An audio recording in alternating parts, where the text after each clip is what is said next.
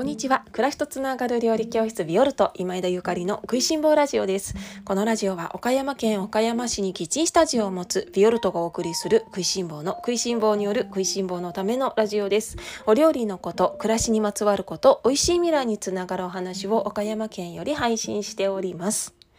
皆様おはようございます。料理家の今枝ゆかりです。本日は9月5日月曜日です。いかがお過ごしでしょうか？今日はその心配の正体というテーマでおしゃべりをさせていただきます。皆様おはようございます。月曜日ですね。今週も1週間頑張っていきましょ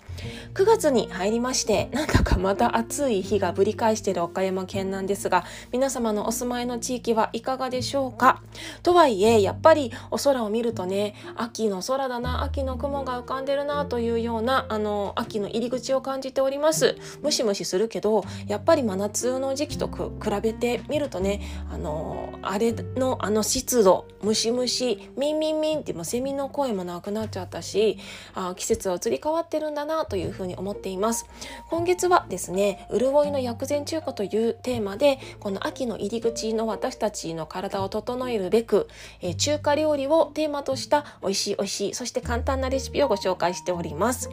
えっ、と中華粥だったりとか簡単ですよ。簡単っていうかまああの簡単です。チー油というねあの調味料を作っていただきたいんですけれどもあのそのチー油を作っていただいてでそれでつくあの楽しむね中華がゆなんですけれどもとっても簡単です。それから、えっと、切り干し大根を使った大根餅であったりとかあとあの皆様続々と作っていただいて嬉しいんですけれども、えー、私の大好きないちじくのサラダ。今回中華風のいちじくサラダをご紹介してるんですけれども今旬ですねいちじくサラダであったりとかあと、みょうがと牛肉の炒め物。こちら何度も作りましたというようなあのメッセージをいただいていてとっても嬉しいんですけれども、私のこれこそね、あのみょうがも本当に大好きで、このみょうがと牛肉の炒め物のあのレシピの方もね、皆様にまだお試しいただいてない方にはぜひお試しいただきたいレシピでございます。で、などなど、まあ、この秋のね、入り口乾燥してきますので、あの先日のね、レンコンさんのあのお話にもありましたけれども、潤いをもたらすようなね、ねサポートを内側からもあの体にねしていってあげれたらあのいいのではないかなと思ってます。そうそう。あの昨日のですねレンコンさんのインタビューあの皆様からたくさんコメントをいただきましてありがとうございます。あの全ての皆様にあのご返信することができないぐらいたくさんいただいていやなんかみんなあの楽しんでいただけたんだなと思ってあの喋ってよかったと思ったんですけれども じゃ一つ面白かったからね読ませていただきますね。かずみんさんゆかりさんもうめちゃめちゃありがとう笑いました。黒柳徹子さんばりのレンコンさんとのトークという確かにちょっとあのレンコンさん黒柳徹子さんっぽいおしゃべりでしたね。あの今回ね男性のレンコンさん来てくださってたんですけど確かにちょっと黒柳徹子さんっぽかったですね。あの次はどんなお野菜どんな食材の方が遊びに来てもらえるのか私も楽しみですけれどもまたねあのそんな機会がありましたら是非皆様楽しんで聞いていただけたらなと思います。でそんなねそのレンコンさんも言っていたけれどもあの感想をねあのしないようなあのお手伝いね食べ物から台所からしていきたいですね。さてそれでは今日の本題に移りたいと思います。今日はその心配はその心配の正体というテーマです。その心配の正体。あの心配ね、心配事ってありますか？突然突然いきなり質問しますけれども皆様心配事ってありますかね？あの私も心配事あるっちゃありますよないっちゃない ある時とない時があってあのある時はなんか自分がちょっと落ちてるとは言わないですけれどもテンション下がってる時は何かのねあのしもう本当に漠然としたね不安とか心配とかのせいでちょっと落ちてたりするかな。ただなんかわからないけどそれが霧が晴れたようにあもういいやみたいなそんなこと心配したってしょうがないしっていう感じであの心配が全くない状態で生きてることもあるのでちょっと私は実際に自分自身振り返ると結構波がある人間だなと思うんだけれどもこの波をねなくしたいと思っていてあの心配も不安もあのないような メンタル にメンタルのねあのメンタルを持った人間で強い人間になりたいと思って日々精進しているんですけれども皆様どうですかね？まあとはいえねあのみんな何かしらありますよね。なかったらねもうかなりの専任レベルっていうかあの下脱レベルじゃないかと思うんだけれどもまあとはいえちょっとその世の中を見てみるといやいや心配しすぎじゃないですかというような方に出会ったりします。出会ったりすることがあります。であの例えばね家族の心配ばっかりしてる。特に子供の心配ばっかり、はあ、なんかもう大丈夫かしら？とかね。あのそれこそちっちゃい頃であればもう安全にあの毎日過ごせるだろうかとかお友達と仲良くやってるだろうかとかあの泣いてないかとかもう心配になる気持ちはめちゃめちゃもう私もねあのしてました。正直 あの言うと私も子供たちがちっちゃい頃いろいろ心配してました。だけれどもやっまあ、とはいえね仕事があったので心配しつつも仕事をしてたらやっぱりそれを忘れちゃってるっていうかあの自分のことに精一杯でね心配する時間もおかげさまで少し解消されてたかなとは思いますね。で大きくなってからですねいろいろまだまだ心配事ありますよね。学校に行ってあの今後将来大丈夫かしらとかねあの宿題ちゃんとやらなくていいのかしらとか、まあ、もうあれこれあの家のことやらないやらあると思うんだけれども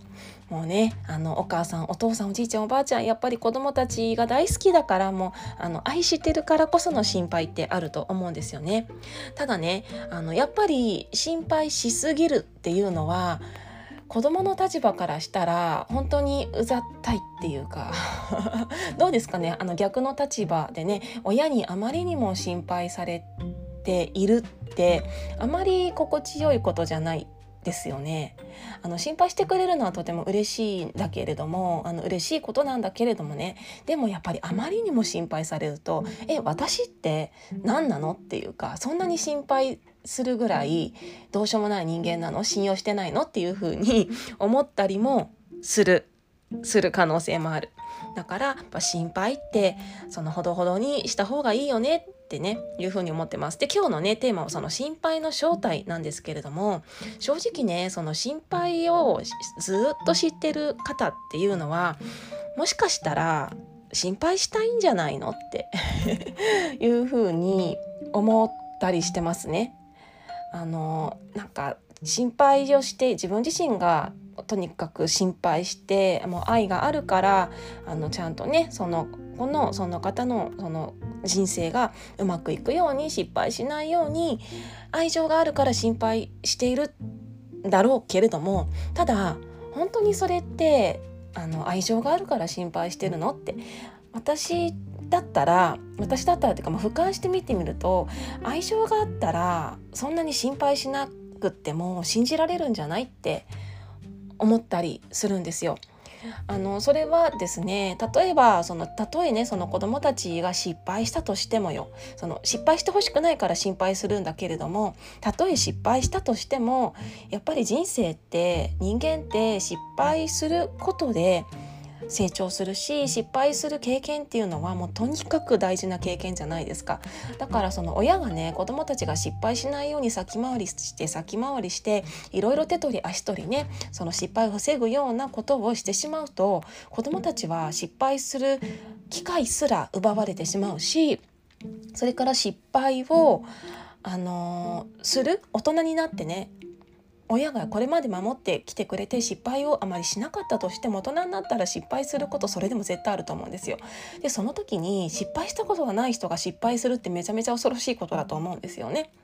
だからあんまりねあの子どもたちの失敗を心配しすぎるっていうのはね、まあ、それはあの夫婦夫婦もね友達もそうですけれどもやっぱり心配しすぎっていうのは私は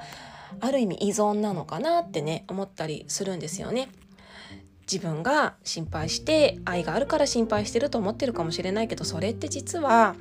自分自身がただただ心配したいだけ心配してあげていることで自分がとても楽楽だから心配している。いや本当はねあのそんなことより自分の心配しなよって思ったりすることがありますね。あのいろんな方の話を聞いてたりする時に「いやもうあの心配なんです」って。でもその心配して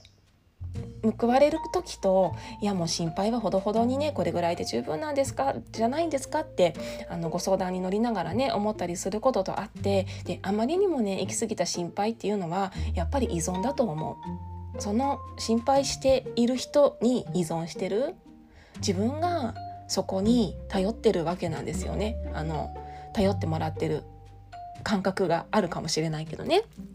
だからそのああ私すごく心配性なんだよねとか子どもたちにどうしてもその過干渉というかねになってしまいがちという方がもしいらっしゃってもズキズキドキドキこの話を聞いてあのぐさぐさしてしまっている方はね是非ねその誰かを心配するよりかはまず自分と向き合ってちょっとね自分を忙しくするっていうかねなんか自分の孤独を埋めてあげる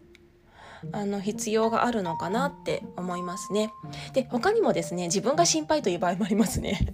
いやさっきあの人の心配するよりも自分の心配しようよっていう話をしたんですけどいやいやもう本当に人の心配より自分が心配ですみたいな方もいらっしゃるかもしれないんですけどそうですねあの自分が心配はいあのありますよねそういう時ってね。でもここも同じだと思うんですね。自分自身もやっぱりそのあんまりね心配しすぎてさなんかその挑戦ができなかったりとか心配しすぎて萎縮してしまってチャレンジができなかったりとか毎日穏やかに楽しく過ごせないのであれば本末転倒なので、まあね、自分も信じるっていうことがあのもう肝だと思いますね。もうとにかく心配性の方も信じるいやでも信じるのが難しいんですよって聞こえてくる。うんそうかもね。そうですよね。あの私もたまに自分があの私自分を信じて生きてるんだけどたまにねなんか私なんて成人が出てきていやもうそんなこと言ったって大丈夫なのかな？とか思ったりすることはありますよ。でも、まあ、そういうことはありつつもあの冒頭にも申し上げたんですけどねちょっとゆらゆらしながらもやっぱり自分を信じてあげれている時間の方をあの大事にしてねその時間を長くあの持っていきたいなっていうふうに思ってるんです。でそれに対して、まあ、どうやってアクションを起こしていけばいいのかっていうのはいろいろあると思うんだけれどもやっぱりあのそうですね体を整えるであったりとか自分自身を内観するであったりとかあのとにかく逃げない。逃げないって言ったらまあ逃げてもいいんだけどもう時にね本当にあのもう無理っていう時は逃げてもいいですよ。逃げてもいいんだけどただ最終的にはねあの逃げてもいいし逃げてもいいし逃げてもいいんだけれども最終的にはどこかであのしっかり向き合わなくちゃいけない場面っていうのが必ず出てくるのでもうその時にはねあの向き合う覚悟で ちょこちょこ逃げてねあの自分を癒しながら進んでいったらいいのかなって思う。うん、ちょっと難しい話ねしてるかもしれないですけれどもなんかあの料理教室やねそのいろいろ皆様からご相談とかお悩みとかを聞く機会がすごく多くてで、まあ、最近特にとかじゃないんですけどこれまでもね。やっぱりね子どもたちをそして家族やお友達、まあ、あれこれね自分も含めて心配しすぎるっていうのはね心配で心配でなんかもうしんどいみたいな方はと一旦ねあのそこを自分自身の心配の分解っていうのかな？その心配してる正体っていうのをねちょっとあのさらっと 見てみていただいてえ結局誰かを心配してるんじゃなくて自分が不安な自分が不安なんじゃないのかな？自分が孤独なんじゃないかなっていうところをあの見つめてみたらどうなのかなって思いますね。あの体を整えることでもそういう心配っていうのは少し解消すると思います。えー、っと体とね心っていうのはもうとても密接なつながりがあるのでそのいつも食べ物をねもうおざなりでなかなか外食ばっかりでねお家でご飯作れていないとか、まあ、お家でご飯作っていたとしても栄養バランスがとても、あのー、バランスが崩れていたりとかそれこそ自分の食べたいものがね本当に分からなくって頭でっかちになってねあの本来体が欲しがっているものを食べて食べられていないとかいろいろなあのシチュエーションがあると思うんだけれどもどうしてもそういうあの傾向がある方はね多分その内臓というかその胃腸の方もバランス崩れれてる可能性がとても高いので、まあ、体と心一緒に整えてあの行くっていうのは、まあ、あの大事かなと思います。で料理教室ビオルトの方もそのかから体と心って一緒だよというところにあの軸をね当ててレシピやあの毎月のオンラインレッスンキッチンスタジオでのレッスンの、あのー、テーマを取り組んでいるんですけれどもそれこそね今月は潤いの薬膳中華ということで、あのー、冒頭にね中華粥作ってるよとか大根餅作ってますよなんて話をしたんですけれども、うん、こういう秋のその旬のお野菜で、えー、体を整え癒してあげることで秋ねちょっと孤独になりがちな秋ってちょっと寂しくなりませんか？あれねあの秋のせいなんですよ。いや分かってるってみたいな声が聞こえますけれどもそうなんですよね。秋のせいなの。もうみんなねなんとなくこの秋の入り口に立つとちょっとぽっかりあの何か穴が開いたような全然何なんていうの？特別何かあったわけでもなくてちょっと寂しくなりますよね。これってやっぱりねその宇宙のこの秋のあのバイブスっていうかね、まあ、秋のせいなわけなんですよ。だからもう自分も連動してるんだなと思っていただけたらいいんですけれどもどうしても沈みがちっていう方はねやっぱり食べ物大事だなって思います。あのとにかくですね最近私あのずっとずっと食べ物のことばっかり考えてきたんですけれども最近はすごく体と心と食べ物のこの3つですねこの辺りのあの関係性みたいのにめちゃめちゃ興味がありましてで自分自身のねあの実験っていうか観察っていうのをもう本当に毎日1秒1秒しています。いやーなんか笑っちゃうなって自分で思いながらねでもこの人体実験できるのって自分だけだからあの他人の人体実験できないじゃないですか。それこそね例えばお医者さんとか医療関係者の方とか、まあ、いろいろ栄養士の方とかそういうあのお仕事をされてる方ねあのこういう食べ物があの食べたらちょもうちょっと体の調子が良くなるかもしれませんよとかそういうアドバイスをねされたりするお仕事はあると思うんだけれどもだからといってじゃあそのあのアドバイスを受けたりとかカウンセリングされたりとか何か処方されたりした人の体の感覚は絶対感じることはできないじゃない？だけどあの自分自身の体っていうのはもう唯一ねリアルに感じられるもう唯一のこの肉体なんですよね。そう思うといやめっちゃ面白いなと思ってで毎日ね自分の体と心といろいろ観察しているんだけれどもうん。いやあの今月のねそのオンラインレッスンで「潤いの薬膳中華」というテーマなんですが皆様是非ねあのご購読の皆様私がご提案していますお料理やそして食材なんかをちょっとこのね秋食べてみて、まあ、あの1週間2週間ねコンスタントにと集中してあの意識して食べてみて体がどう変化していくかみたいのはあの感じていただきたいですね。であの今日の体明日の体明後日の体絶対違うと思うので自分の体是非観察してください。そしてあの一緒にね体と心ももう同じ密接ですからあの心の状態も観察してあ今日私すごくあの元気だな穏やかだなはつらつだなという状態であの毎日ね過ごせられたらねとっても楽しいですよね。私もあのそんな自分を目指しています。だって美味しいもの毎日食べたいもんね。美味しいもの毎日食べるには体がバランスが取れていて心もねあの穏やかであるっていうのがもう絶対条件だと思うので、うん、食いしん坊だからこそ体と心を整えていきたいと思っています。いかがだったでしょうか？そうだ。あのちょっと最後に少しご案内しましょうか。えっと、料理教室ビオルトのオンラインショップにて切り干し大根のお試しセットをあの発売させていただいています。そしてですね、この切り干し大根についてちょっと熱く語りたいなと思っています。で、今週、あ、違う、来週、いや、今週だ。今週の土曜日10日、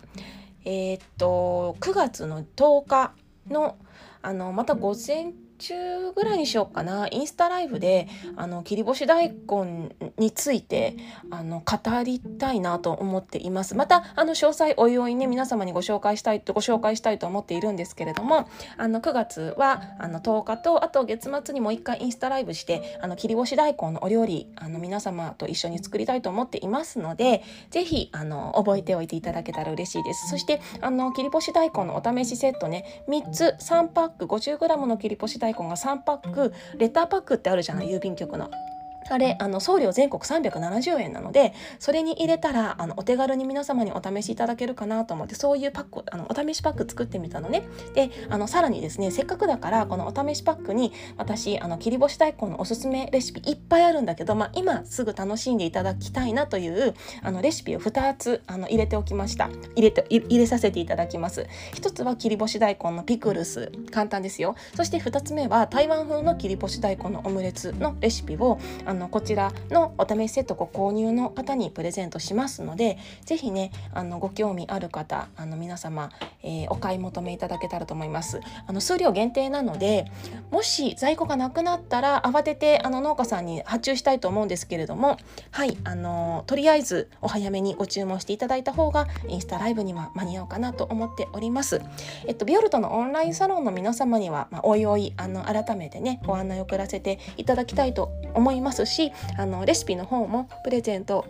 したいと思ってますのでこちらの方もねちょっとお待ちくださいね。料理教室ビオルトのオンラインサロンオンラインチーム気になる方ぜひぜひご入会お待ちしております、えー、ご興味ある方はビオルトのオンラインショップにて詳細ございますのでぜひチェックしてみてください。わからないことお問い合わせなどありましたらビオルトのホームページよりお問い合わせください。それでは今日も美味しい一日をお過ごしください。暮らしとつながる料理教室ビオルト今枝ゆかりでした。